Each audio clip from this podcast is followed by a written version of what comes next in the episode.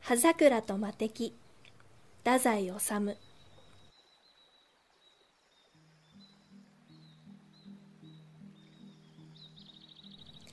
桜が散ってこのように葉桜の頃になれば私はきっと思い出します。とその老婦人は物語る。今から35年前父はその頃まだ存命中でございまして私の一家と言いましても母はその7年前私が13の時にもう他界なされてあとは父と私と妹と3人きりの家庭でございましたが父は私18妹16の時に島根県の日本海に沿った人口2万余りのあるお城下町に中学校長として赴任してきて格好の借家もなかったので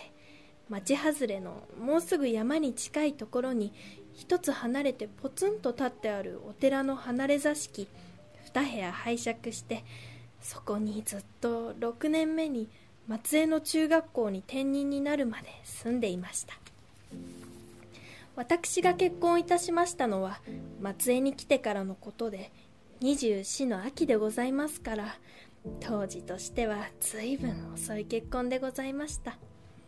早くから母に死なれ父は頑固一徹の学者かたぎで世俗のことにはとんと疎く私がいなくなれば一家の切り回しがまるでダメになることが分かっていましたので私もそれまでにいくらも話があったのでございますが家を捨ててまでよそへお嫁に行く気が起こらなかったのでございます。せめて妹さえ丈夫でございましたならば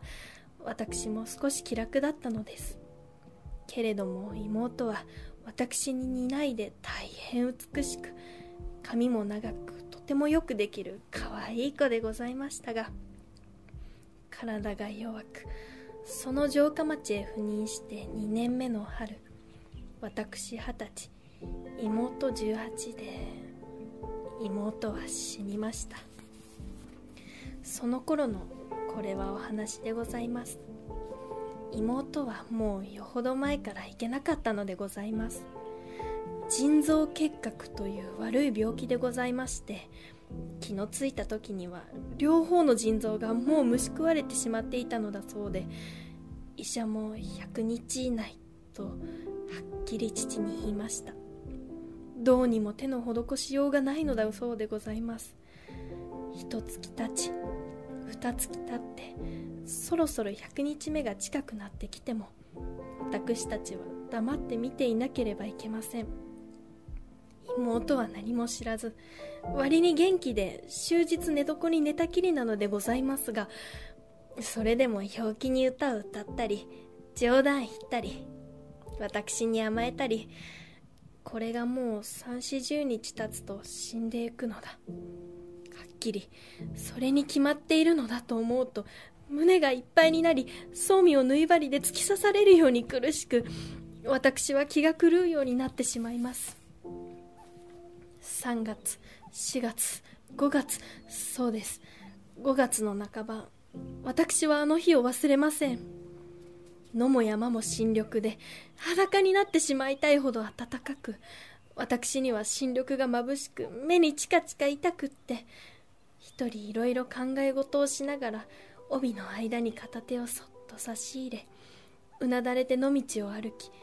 考えること考えることみんな苦しいことばかりで息ができなくなるくらい私は身もだえしながら歩きました。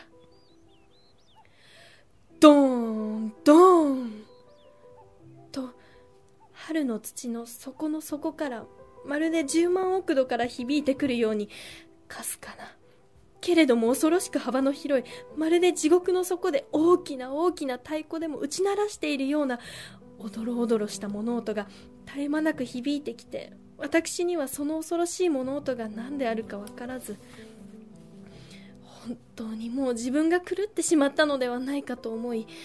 そのまま体が凝結して立ちすくみ突然「わっ!」と大声が出て立っていられずペタンと草原に座って思い切って泣いてしまいました。後で知ったことでございますがあの恐ろしい不思議な物音は日本海大海戦軍艦の大砲の音だったのでございます。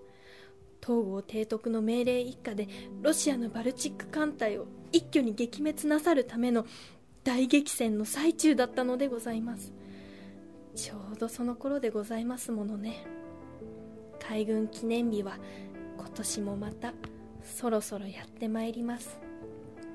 あの海岸の城下町にも大砲の音がおどろおどろ聞こえてきて町の人たちも生きた空がなかったのでございましょうが私はそんなこととは知らずただもう妹のことでいっぱいで半期違いのありさまだったので何か不吉な地獄の太鼓のような気がして長いこと草原で顔も上げずに泣き続けておりました。日が暮れかけてきた頃私はやっと立ち上がって死んだようにぼんやりなってお寺へ帰ってまいりました。姉さんと妹が呼んでおります。妹もその頃は痩せ衰えて力なく自分でもうすうすもうそんなに長くないことを知ってきている様子で以前のようにあまり何かと私に無理難題言いつけて甘ったれるようなことがなくなってしまって私にはそれがまた一層つらいのでございます。姉さんこの手紙いつ来たの？私ははっと胸をつかれ顔の血の気がなくなったのを自分ではっきり意識いたしました。いつ来たの？妹は無心のようでございます。私は気を取り直してついさっきあなたが眠っていらっしゃる間にあなた笑いながら眠っていたわ。私こっそりあなたの枕元に置いといたの。知らなかったでしょ？あ知らなかった。妹は夕闇の迫った薄暗い部屋の中で白く美しく笑って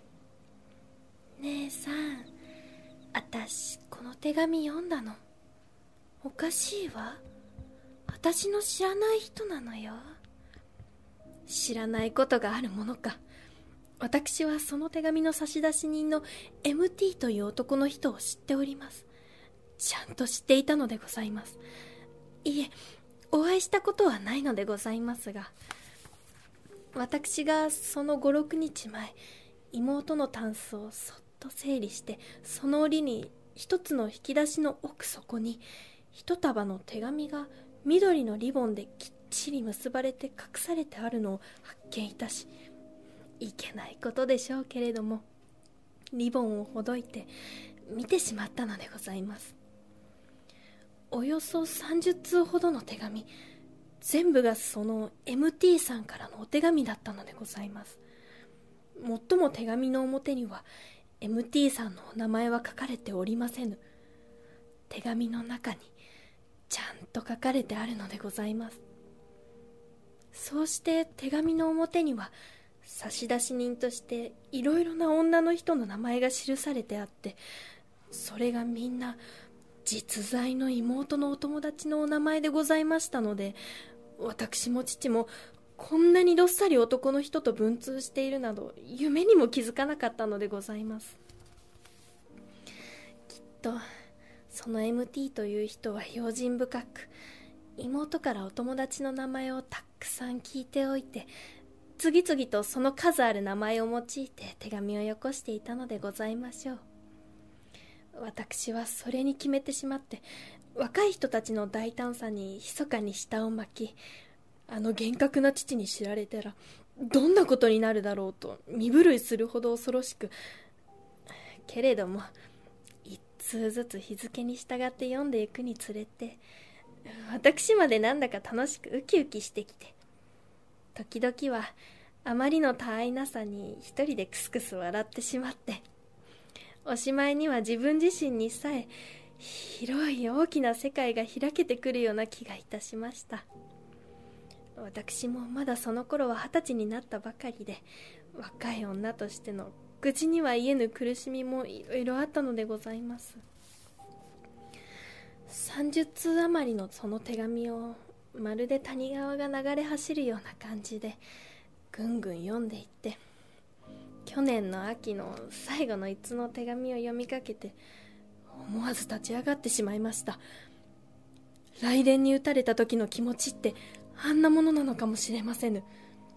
のけぞるほどにぎょっといたしました。妹たちの恋愛は心だけのものではなかったのです。もっと醜く進んでいたのでございます。私は手紙を焼きました。一通残らず焼きました。MT はその城下町に住む貧しい家人の様子で卑怯なことには妹の病気を知るとともに妹を捨てもうお互い忘れてしまいましょうなど残酷なこと平気でその手紙にも書いてありそれっきり一通の手紙もよこさないらしい具合でございましたからこれは私さえ黙って一生人に語らなければ妹は綺麗な少女のままで死んでゆける。誰もご存じないのだと私苦しさを胸一つに収めてけれどもその事実を知ってしまってからはなおのこと妹がかわいそうでいろいろ奇怪な空想も浮かんで私自身胸がうずくような甘酸っぱいそれは嫌な切ない思いであのような苦しみは年頃の女の人でなければわからない。生き地獄でございます。まるで私が自身でそんな浮き目にあったかのように私は一人で苦しんでおりました。あの頃は私自身も本当に少しおかしかったのでございます。姉さん読んでごらんなさい。何のことやら私にはちっともわからない。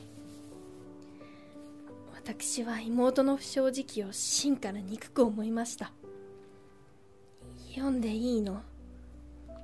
そう小声で尋ねて妹から手紙を受け取る私の指先は当惑するほど震えていました。開いて読むまでもなく私はこの手紙の文句を知っております。けれども私は何食わぬ顔してそれを読まなければいけません。手紙にはこう書かれてある